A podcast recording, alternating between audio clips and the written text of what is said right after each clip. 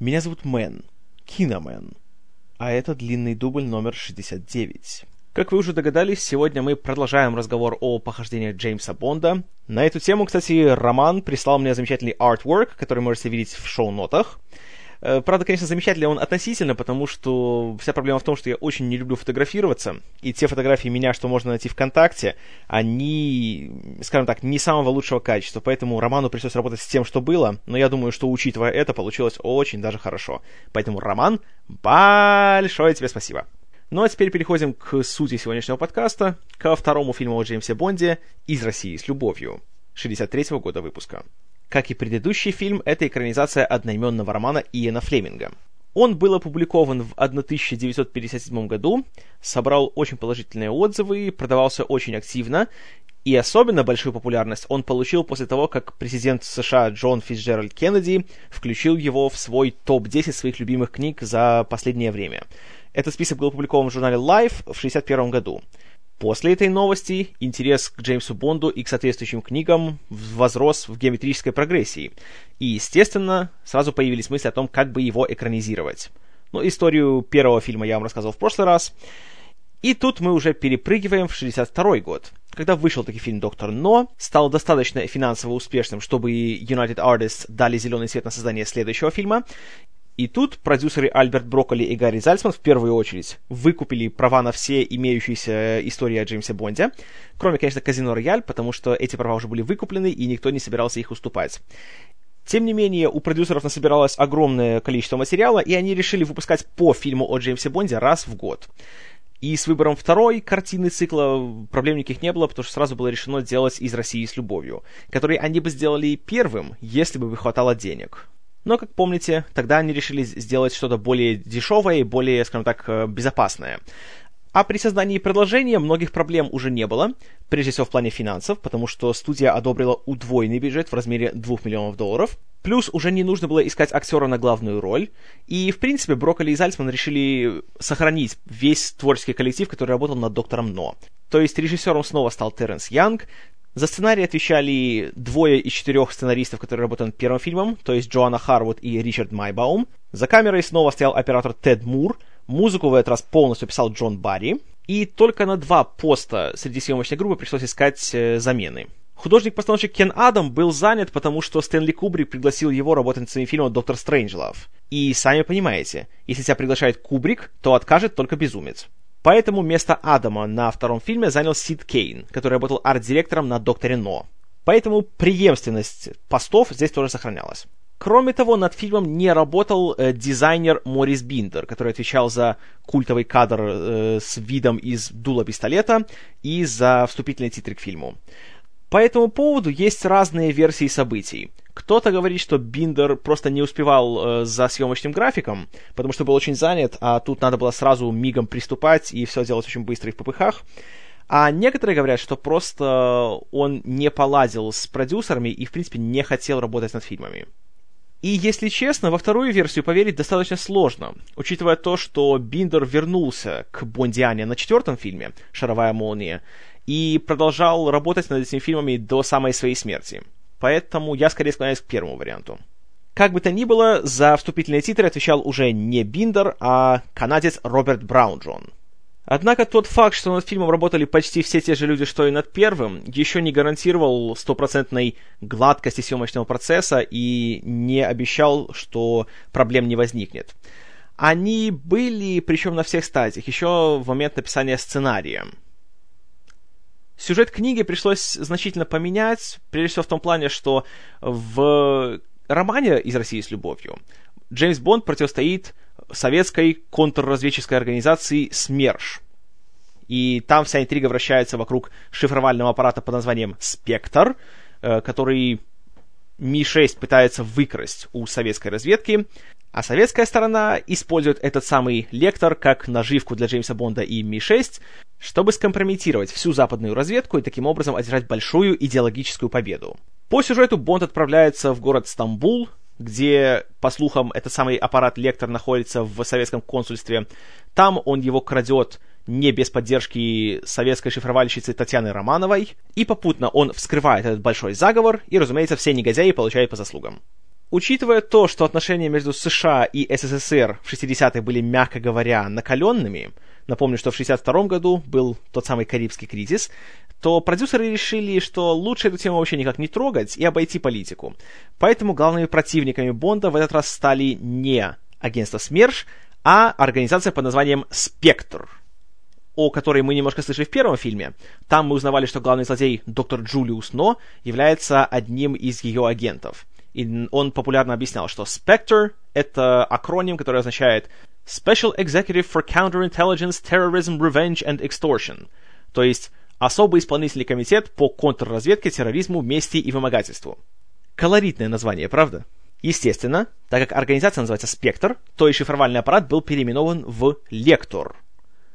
И в фильме мы видим, что у «Спектра» есть начальник, его называют просто номер один, мы не видим его лицо, мы видим только его руки и его кота, и он отправляет свою подначаленную номер 3, женщину по имени Роза Клеб, которая сама бывшая работница СМЕРШ, и она, скажем так, оркестрирует весь этот жестокий заговор.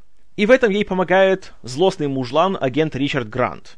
В общем, было добавлено много новых элементов в эту историю, но при этом как бы основная интрига сохранялась.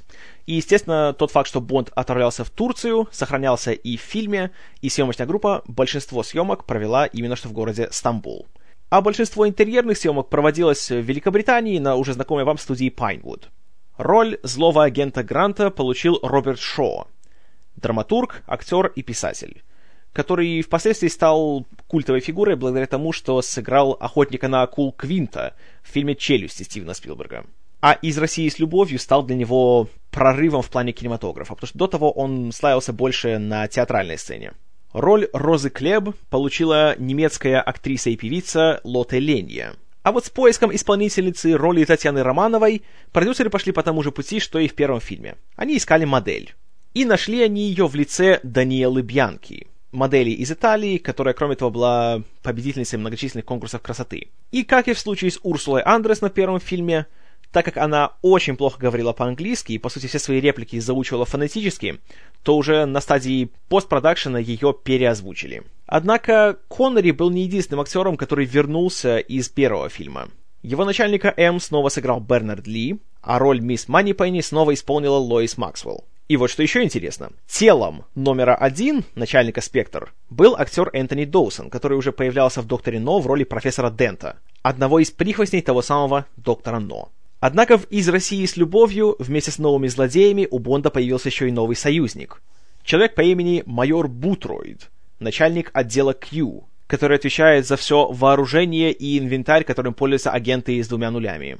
И этого героя, который впоследствии будет называться просто Q, в первый, но далеко не в последний раз сыграл Дезмонд Llewellyn. И таким образом во втором фильме была сформирована еще одна неотъемлемая традиция фильмов о Джеймсе Бонде — его гаджеты. И первым таким значительным для него предметом стал его суперфешенебельный чемодан, в котором есть спрятанная бомба со слезоточивым газом, патроны для снайперской винтовки и даже 50 золотых монет. Ну, знаете, мало ли что может случиться. Работая над этой сценой, где Бутройд показывает Бонду, как надо правильно закрывать и открывать свой чемодан, чтобы самому не стать жертвой этой самой бомбы, режиссер монтажа Питер Хант решил немножко повеселиться. И для режиссера он сделал специальную версию, где Бонд пытается сам все сделать, и он говорит: так, значит, надо повернуть сюда, да, нажать сюда, и нажимает, и дальше Хант вставляет кадр из «Доктора Но», где взрывается база главного злодея, и идут титры по экрану. Янга это очень повеселило, как, в принципе, продюсеров. Поэтому при всем их напряженном рабочем графике эти люди всегда находили способы как-то развлечься и немножко разрядить свою обстановку. Кстати, тот же Питер Хант придумал еще один момент, который стал уже традиционным для фильмов о Бонде. По оригинальной задумке появлялся снова, вот, знаете, белый круг, превращающийся в дуло пистолета, в Бонда, который стреляет прямо в камеру, и затем начинались титры, а потом уже шло вступление фильма. А Хант решил вступление и титры поменять местами. Янгу это понравилось, и таким образом родились эти самые тизеры в фильмах о Джеймсе Бонде, которые становятся в последние годы все более интересными и все более ожидаемыми. А идея того, что происходит в этом самом тизере, принадлежала продюсеру Гарри Зальцману, который предложил, чтобы немножко поиграть с ожиданиями зрителей, убить Джеймса Бонда в первую же минуту фильма. А затем все это оказывается, что это тренировка в лагере «Спектр», и там просто Грант оттачивает свои мастерские навыки по жестокому удушению своих жертв. Однако эту сцену пришлось переснимать, Как говорит режиссер Теренс Янг, он сильно оплошал, потому что взял актера, который играет этого самого безликого агента в маске Бонда, взял такого актера, который был почти как две капли воды похож на Шона Коннери. И поэтому, когда с него в конце снимают маску, то выглядит так, будто просто снимают маску Шона Коннери с Шона Коннери. Поэтому пришлось брать другого человека, который был с усами, чтобы уже точно никто ничего не перепутал. И переснимать приходилось много чего. Особенно на финальных стадиях работы над картиной, когда, кроме того, были многочисленные переписывания сценария, в том числе вот последние, наверное, минут 15 фильма, то есть сцены, где Бонд проводит неравную схватку с человеком на вертолете, и затем он с Татьяной убегает от приспешников Спектра по воде, недалеко от города Венеция. Эти сцены не были ни в книге, ни в оригинальном варианте сценария. И Майбаум добавил их по указаниям продюсеров, чтобы добавить немножко динамизма, немножко экшена под конец фильма. И из-за этого изначальный бюджет на производство был даже превышен, хотя никто не говорит на какую цифру. Но, несмотря на все трудности, фильм уложился в график. Как и было запланировано, он вышел в прокат в октябре 1963 года и, в отличие от своего предшественника, собрал очень положительные отзывы и прошел очень успешно в мировом прокате. При своем заявленном бюджете в $2 миллиона он собрал что-то около 78. Учитывая то, что это было почти 50 лет назад, если перевести это на сегодняшние деньги, это было бы что-то около 560 миллионов долларов. Согласитесь, сумма серьезная. Кроме зрителей, фильм оценили еще и политики. Тот же Джон Кеннеди попросил, чтобы ему в ноябре 1963 года устроили специальный приватный показ фильма в Белом доме, и он очень положительно о нем отзывался. И, к сожалению, «Из России с любовью» стал последним фильмом, который Джон Кеннеди смотрел в Белом доме. Потому что в том же ноябре, в конце месяца 1963 года, его убили. Что еще интереснее, Теренс Янг рассказывал, что где-то в 80-х его лично пригласил на встречу Леонид Ильич Брежнев. И рассказывал ему, что когда «Из России с любовью» вышел в прокат, то он его смотрел. Правда, неизвестно, насколько генсеку фильм понравился, но я думаю, что если он пригласил режиссера к себе, то его впечатления были хорошими. Что еще веселее, когда Янг спросил, а где же, собственно, Брежнев его нашел, ведь в официальном прокате фильмы о Бонде не ходили в Советском Союзе, Леонид Ильич ответил: в британском посольстве. Поэтому «Из России с любовью» стал большим хитом, он до сих пор пользуется огромной любовью у фанатов, и многие до сих пор даже называют его лучшим фильмом из всего цикла о Бонде. Хотя вот я не могу сказать, что я согласен с таким мнением. Хотя должен сразу отметить, что «Из России с любовью» — это гигантский шаг вперед по сравнению с «Доктором Но». Фильм смотрится гораздо увереннее, гораздо бодрее, чем первый. Потому что видно, что люди уже наловчились, набрались опыта, и правильно сделали продюсеры, что оставили в Сутуро съемочную группу. То есть люди, которых не нужно было заново обучать, и им не нужно было заново привыкать вот к этим вот их порядкам и к съемочным графикам. Поэтому смотрится гораздо уже приятнее. Опять же, больше бюджет означает, что большие масштабы, большая география съемок, и, естественно, декорации более разнообразные, более красивые, такие более пафосные. Актерские работы тоже нужно похвалить. Шон Коннери смотрится еще лучше в главной роли. Видно, что он чувствует себя все комфортнее в костюме Джеймса Бонда. В отличие от первого фильма, злодеи тоже не подкачали. Роберт Шоу в роли мускулистого мужлана Гранта тоже смотрится очень внушительно. При том, что он, наверное, 70% своего экранного времени вообще ничего не говорит. Но когда начинает говорить, интерес не пропадает. Лотте Ленья в роли Розы Клеб тоже стала культовой злодейкой из Бонда, не в последнюю очередь благодаря своей фактурной внешности и своим мужланским манерам, и, как показывает сцена, где она общается с госпожой Романовой, еще и таким скрытым лесбийским подтекстом. И, конечно же, ее легендарный кадр, где она пытается убить Бонда с помощью ножа в своей туфле. И в целом, во всем фильме она показала поразительную способность делать глупейшие вещи с непробиваемо серьезным лицом. Одна из таких сцен, когда она водит Гранта по тренировочному лагерю «Спектр», который смотришь и думаешь, что они что, серьезно? Безымянные фигуры в униформах бегают, прыгают, дерутся, стреляют, жгут друг друга из огнеметов. И, конечно же, это смешит. Но, опять-таки, это фильмы о Джеймсе Бонде, которые, в принципе, не рассчитаны на что-то суперреалистичное. Это фантазия. И поэтому это принимаешь, и это воспринимается нормально. Хотя, конечно, все-таки фильм в этом плане довольно неровный. То есть, есть сцены, которые суперсерьезные и правдоподобные, а есть моменты, которые возникли из фантазий 10- или 13-летнего мальчика. Еще один колоритный актер второго плана — это Педро Армендарис в роли Али Карима Бея, помощника Бонда в Турции. Армендарис, в принципе, очень хорошо сыграл в фильме, очень такой колоритный у него попался персонаж и очень запоминающийся. Хотя закулисная история была гораздо менее веселой. Роль в фильме он получил, потому что его постоянный партнер и большой друг режиссер Джон Форд позвонил Альберту Брокколи и попросил, чтобы тот дал ему работу. Потому что у Армендариса открылся рак, и он использовал все возможности, чтобы помочь своей семье и чтобы содержать ее после своей смерти. Зная это, Брокколи и Янг договорились, что сцены с Армендарисом будут сниматься в первую очередь, и им приходилось торопиться, потому что по мере съемок его состояние становилось все хуже. Он начинал хромать, он быстро терял вес, он быстро утомлялся. И как только последние его кадры были сняты, его сразу же отправили обратно в Англию, в больницу, где, правда, он не стал дожидаться последних часов своей жизни и покончил с собой. Но свою работу он сделал до конца и сделал, по-моему, по высшему классу. Даниэла Бьянки в роли новой девушки Бонда, должен сказать, что она достаточно хороша.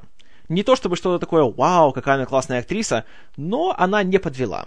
Потому что здесь у нее роль, конечно, была гораздо серьезнее, чем то, что было у Урсулы Андерс в «Докторе Но», и тот факт, что она была моделью, конечно же, немножко настораживал, потому что все-таки, сами знаете, модели и серьезные драматические роли — это не самое лучшее сочетание. Но, знаете, получилось хорошо. Она и смотрится хорошо, и не позорится. Кстати, о подругах Бонда. Во втором фильме создатели хотели провести эксперимент, дать Бонду такую полурегулярную партнершу. Ею стала актриса Юнис Гейсон, которая сыграла и в первом, и втором фильме девушка по имени Сильвия Тренч. Как помните, в «Докторе Но» с ней Бонд играл в «Баккара», и в разговоре с ней он впервые сказал свою культовую фразу про «Бонд, Джеймс Бонд». И в ее же компании он проводит время перед тем, как его вызывают в Ми-6 и отправляют в Турцию. И изначально планировалось, что она будет появляться в нескольких фильмах, и она станет еще одним постоянным участником актерского состава. Однако не получилось. Что касается сценария фильма, то, по-моему, тут могло получиться гораздо лучше. У него проблема в том, что он по сравнению с первым фильмом очень такой тяжеловесный, здесь много всего, здесь сюжет гораздо более масштабный, тут гораздо больше участвующих сторон и гораздо больше действующих лиц, но при этом, вот, скажу честно, есть моменты, когда, откровенно говоря, скучаешь. И есть многие сцены, которые думаешь, зачем они вообще здесь нужны? Например, когда Бонд и Карим Бэй вынуждены прятаться от своих противников из СМЕРШ, и они это делают в цыганском таборе. И там есть длиннющая сцена, где ничего не происходит, только сидит Бонд и Карим Бэй и смотрят, как перед ними выплясывают какие-то цыганки, а затем две из них начинают друг с другом драться. К вопросу о сценах, придуманных фантазией 13-летнего мальчика.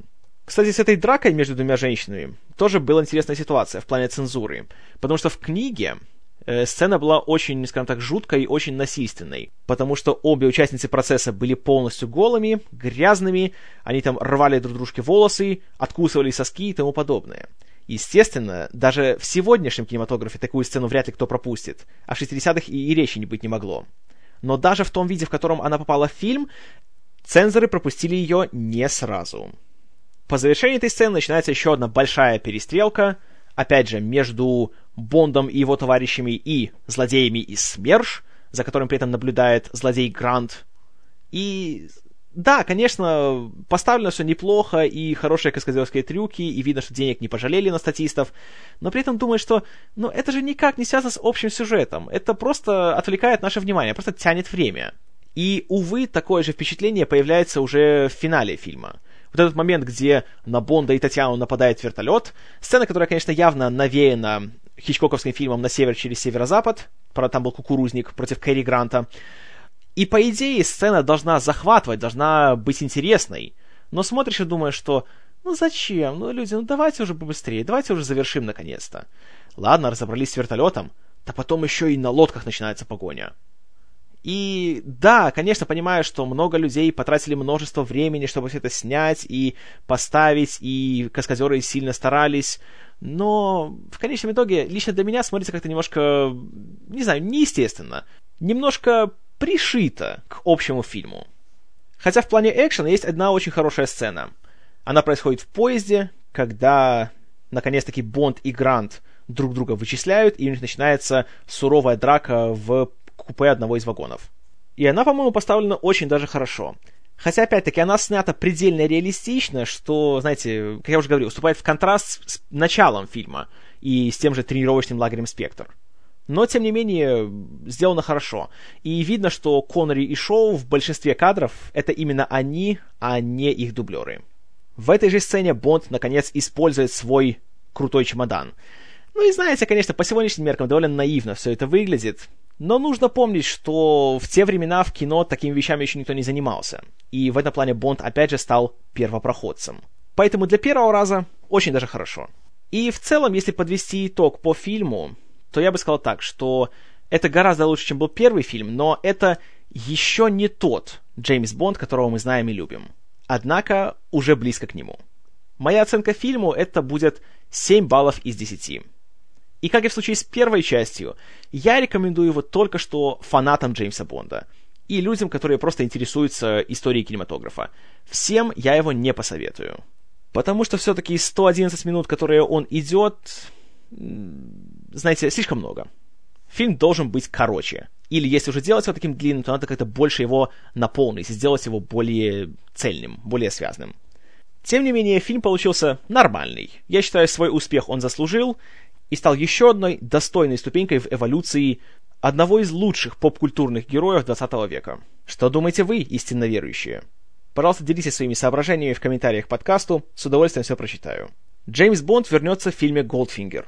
А я вернусь в длинном дубле номер 70, который будет посвящен фильму Дэвида Финчера «Зодиак». А до тех пор, спасибо за внимание. С вами был Киномен. И пошли вон с моего газона.